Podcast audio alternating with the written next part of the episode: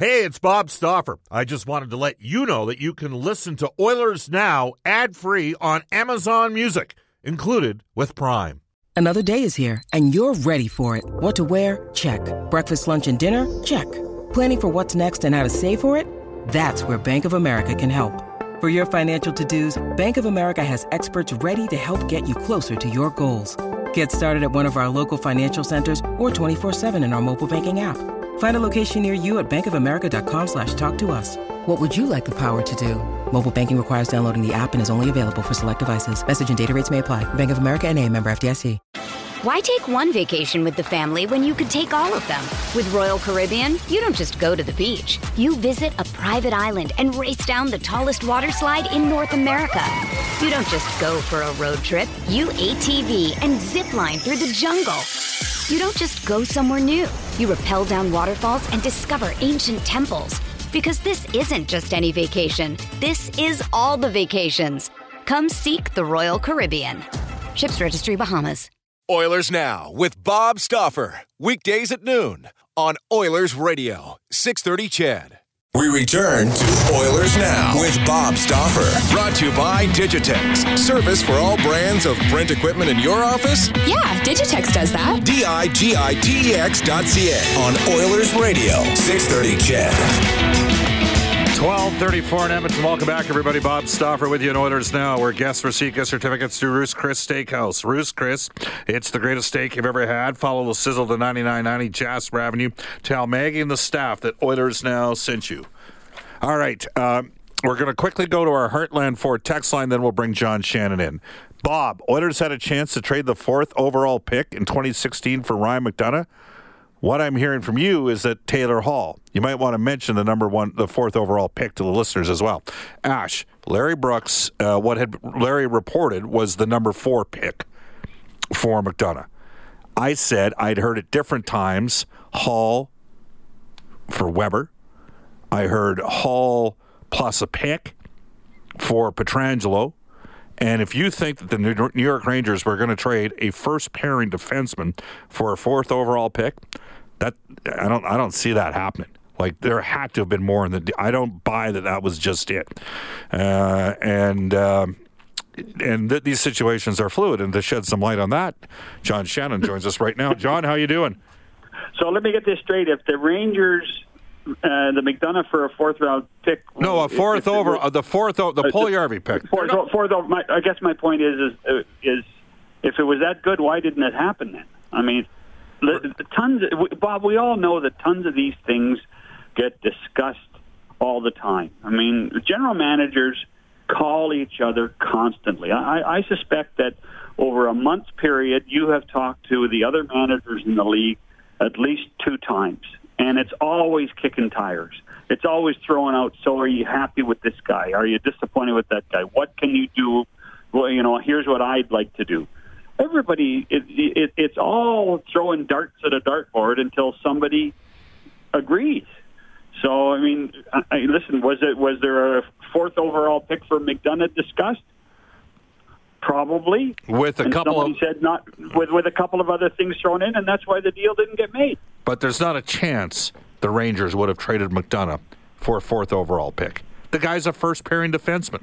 Now I realize people say, well, they traded, uh, you know, Miller and McDonagh, but that was a, like a five piece deal coming back the other way. For, and I don't think the Rangers did that well on the deal, may I add.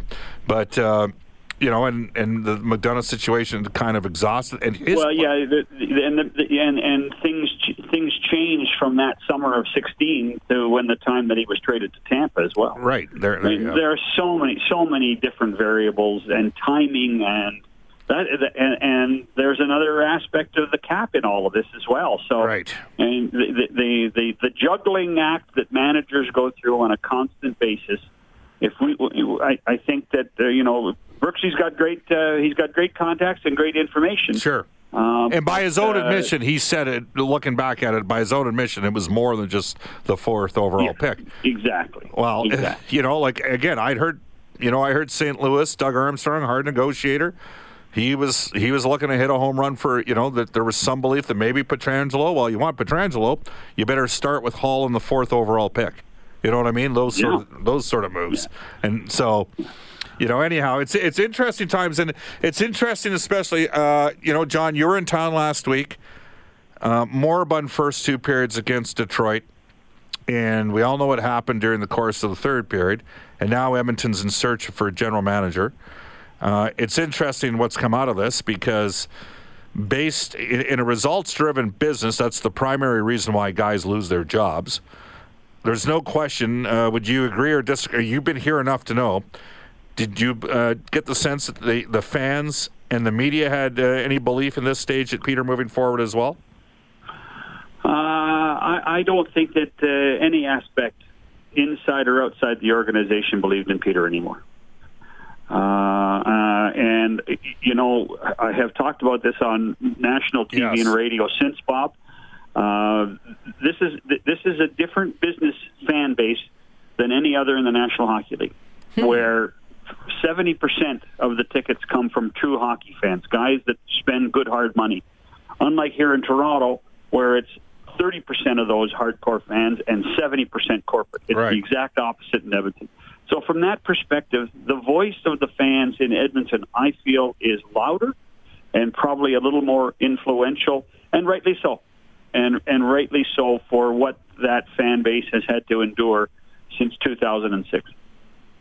I had somebody out east uh, call me and say, uh, "What factor did the perceived uh, Oilers old boys uh, play in this?" And I'm like, "Okay, let's see.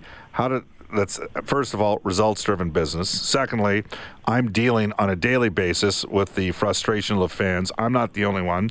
There's uh, there's ticketing people in the office that take calls from season seat holders. Mm-hmm. Um, you know how toxic it was out there, and I, do, I think you'd agree.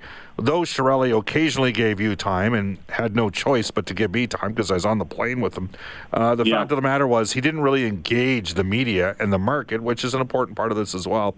Um, but you know what? When it comes to the Oilers Old Boys Network or that perception out there, it's not going to matter what I say on Oilers now. People are going to believe what they want to believe, and yeah. I don't even think people know. Like, and it's and it's uh, two parts in terms of the organization. Like, I think that the health of the pro side versus or lack of productivity versus of the pro side versus the health of the amateur side are at two different spots right now. Yeah, and listen, I, I, a guy, as a guy who has been in town enough to lay witness to what has gone on I just I don't see the old guard around.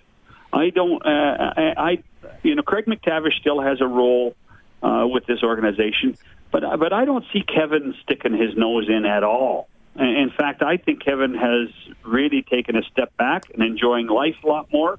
Uh, Wayne, I think, talks to Bob every once in a while, uh, Bob Nicholson, but uh, but I don't. I, I mean, Paul Coffey I mean, I, I we were we were in uh, before Christmas. Paul was in town to to help out a little bit, but Todd was still the coach. I don't I don't see much involvement of this old guard. I, I I think it you know it's a really really familiar refrain that people love to talk about. I just don't see it anymore. Uh, and I, I as soon as uh, Nicholson had hired Chiarelli and McLellan, uh, that was supposed to be the start of the end of it, and I think that in many ways the, the organization has taken advantage of the, the older guard for commercial use, whether it be for the 100th anniversary team, the best team in the first 100 years of the National Hockey League, but I don't see them involved in the day-to-day operation on the hockey side. I really don't. And, and um, it, it's, it's one of those things where no matter what you say, people won't believe you. Right. They won't, Bob. They won't believe you.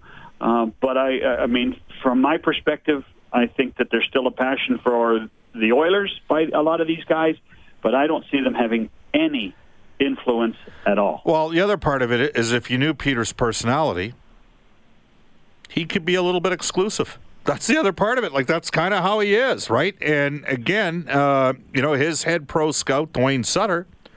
Uh, don't I, am sure other fans remember this, but Peter took over on April the 24th, five days before the draft the Sunday before the draft, he fired Stu MacGregor, amateur scout, Morey, yeah. Morey Gare, head pro scout, and Duane Sutter became the head of pro scouting at that time. And I, I think we'd be naive to believe that Peter didn't have a prior relationship with Duane Sutter and knew Duane. I wouldn't on the on the pros. Like I'm thinking who, because people ask me, well, who did he talk to? And I'm like, to be honest with you, I'm not sure because he didn't share much. So I don't really well, know. I, yeah, yeah, I, and I think that you know the the the, the isolationist that he was, uh, I'm sure was a uh, uh, was a factor. I mean, obviously Keith was part of it, uh, part of what was going on, but in, in the end, Keith's a scout more than anything else. Uh, but Keith, there was a trust factor, I think, with with Keith and Peter. But I don't, I don't, I honestly, I don't see this this old Oilers guard having much influence in and around the organization. And and I, I do think that uh, when when Bob talks about something in the water, um, I th- think what he's talking about is that the organizationally they have to find ways to to streamline and and communicate better. And I think that that's something that's going to happen. And maybe something that didn't happen for the last three and a half years. All right, so that's what. Well, just, just to, on that point, just remember and I think you and I talked about this one day, uh, uh, not too not too far away. Um, was you know Peter's number one scout was Jim Benning. You know there was a, re- a tremendous relationship between the two, and and right. and Jim Jim did a lot of that heavy lifting, and Keith was part of that as well. So there, when they were with Boston, and so I, I would suggest that uh, uh, that uh, trying to trying to uh, get new ideas and new blood in, in the Oiler organization are key to what Bob Nicholson's going through right now. You can text us at 630, 630 on our Heartland Ford text line. Uh, which area of the organization, pro or amateur, do you have greater confidence in right now? Um, I, as you know, John, I've been a critic of the Oilers' development system for a while. I think that Jay Woodcroft, that team's won eight straight games down there. They finally got some other prospects. None of them are slam dunk guarantees to be impact players at the NHL, even with Yamamoto down there. But they've got some support players that could potentially down the road help out, and they're going to have more support players next year. So it's my perception that this is prob. In fairness to Peter, for the criticism that's been directed his way, I do think he uh, and Keith Gretzky was part of this amateur group. They've they've helped change a little bit with what's uh, what's occurred down on the farm. So from from my area, I'm I'm I'm comfortable saying I'm I'm kind of liking the way that's headed, and I think that that was a strong area of what Chiarelli did. Yeah, and, and I mean, let's face it. When every fan in every section of uh, of Rogers Place looks at the team, uh, I don't think they're criticizing the top three or four forwards. Right. They're they're suggesting that there's no depth. Yep. Uh, and and if you look at the top six teams in the National Hockey League right now, what, what what's one of the common messages is these guys come at you in waves because there's not much difference between lines one and line four. Uh, and that's something right now. There's a huge drop off in Edmonton between line one, uh, particularly if Leon and Connor are playing together, and line four. And that that's where if this team had had uh, or has a better, you know, bottom six, I don't think they're talking about these issues near as much, and there's no not near the reliance of McDavid and Draisaitl scoring goals. Yeah, it's going to be interesting moving forward to see, uh, you know, if anything can be done in the short term. Let's start on this on the short term. What can be done in the final? What do we got? Uh, four, just just under 14 games until the trade deadline. Yeah. What can be done in this situation? Well, I mean, I, you know, I, I, you and I have had this debate on the air about whether they should trade draft picks, and adamantly, I mean, and I think we've heard now there's no chance that they're getting rid of of the first pick. Uh, what I would say is this is a draft that isn't as deep as some others, and that they have to contemplate getting rid of other draft picks if they feel that they can find something uh, some player that can help the team that has uh, either a high end guy that's uh, sh- uh, short term or somebody who they think is a great depth player can help with term. So, I mean, I do think there's something to contemplate there. Uh, you know, the other thing is, is that you know, is there somebody on this roster that they feel that uh, they can actually uh, get rid of in order to get more draft picks? Uh, because in the end, that's the way you're going to grow if you look at the young teams in this league, the teams that seem to be always be the youngest teams, they've done a really good job of, of uh, accumulating draft picks to use at the appropriate time. And you know, it goes back to the amateur scouting. Make sure you utilize them and do them properly. Yeah, you got to So, have. You, I, you, I, I don't think there's going to be much change, Bob. I really don't. And, and I, you know, what I would say is perhaps between now and the trade deadline, we're going to see a different style of hockey from this team in the short term to try to make the playoffs. Maybe we're, maybe they're not going to be as exciting. Maybe they're going to grind it more. Maybe they are going to be, you know, de- you know, defensive zone first and make sure that they get the puck out of the zone before they worry about anything else.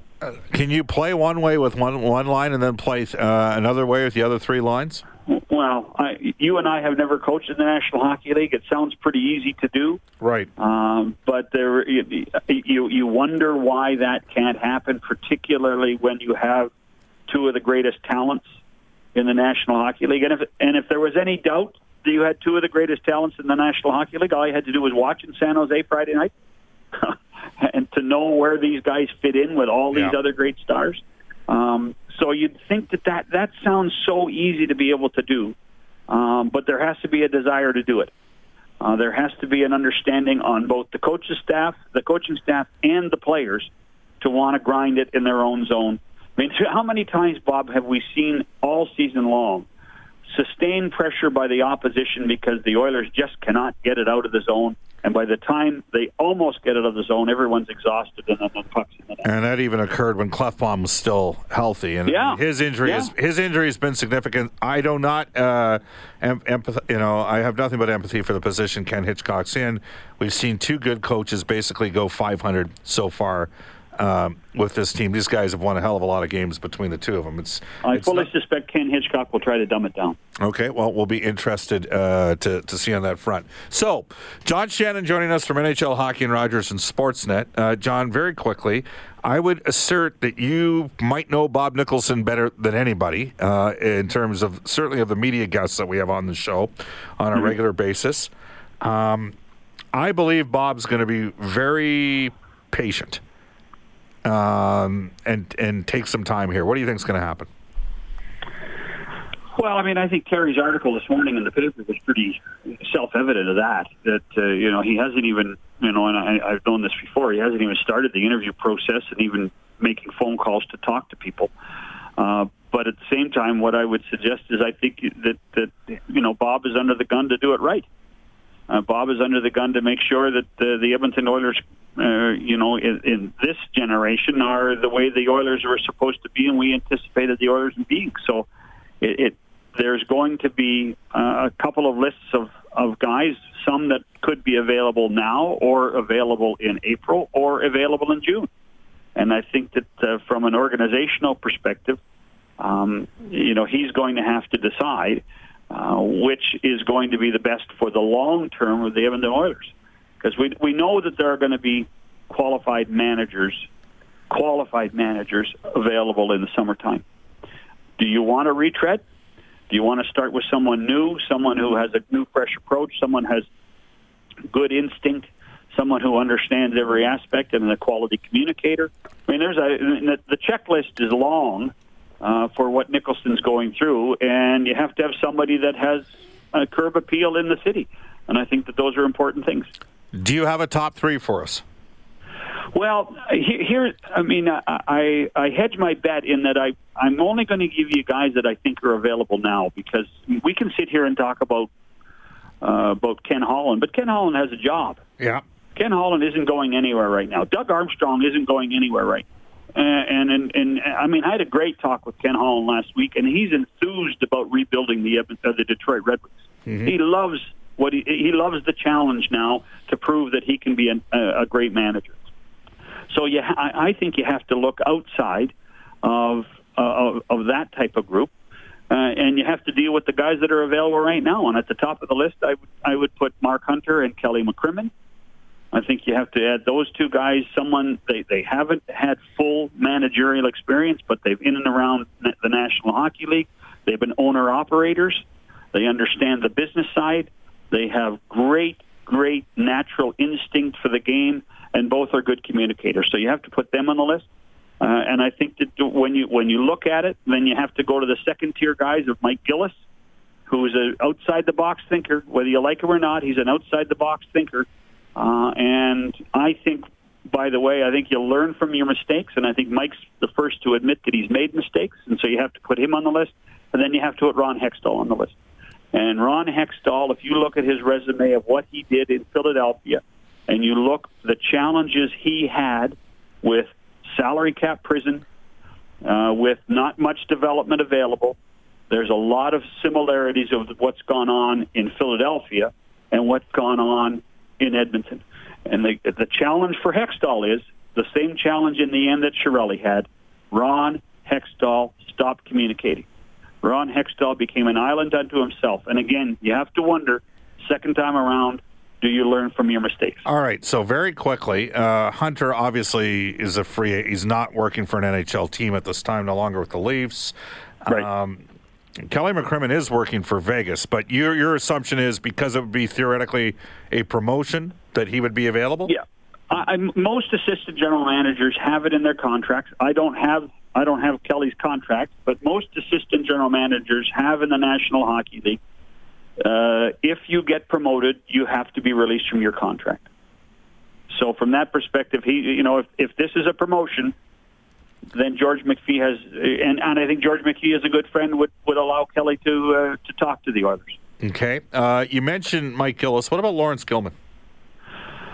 Uh, well, um, you know, I'm, I'm, you know, I'm a huge Laurence fan. Um, I'm, and I think Laurence has been run through the gamut when you consider Winnipeg, Arizona, Phoenix, and Vancouver, and has good sense, and he's a very good communicator.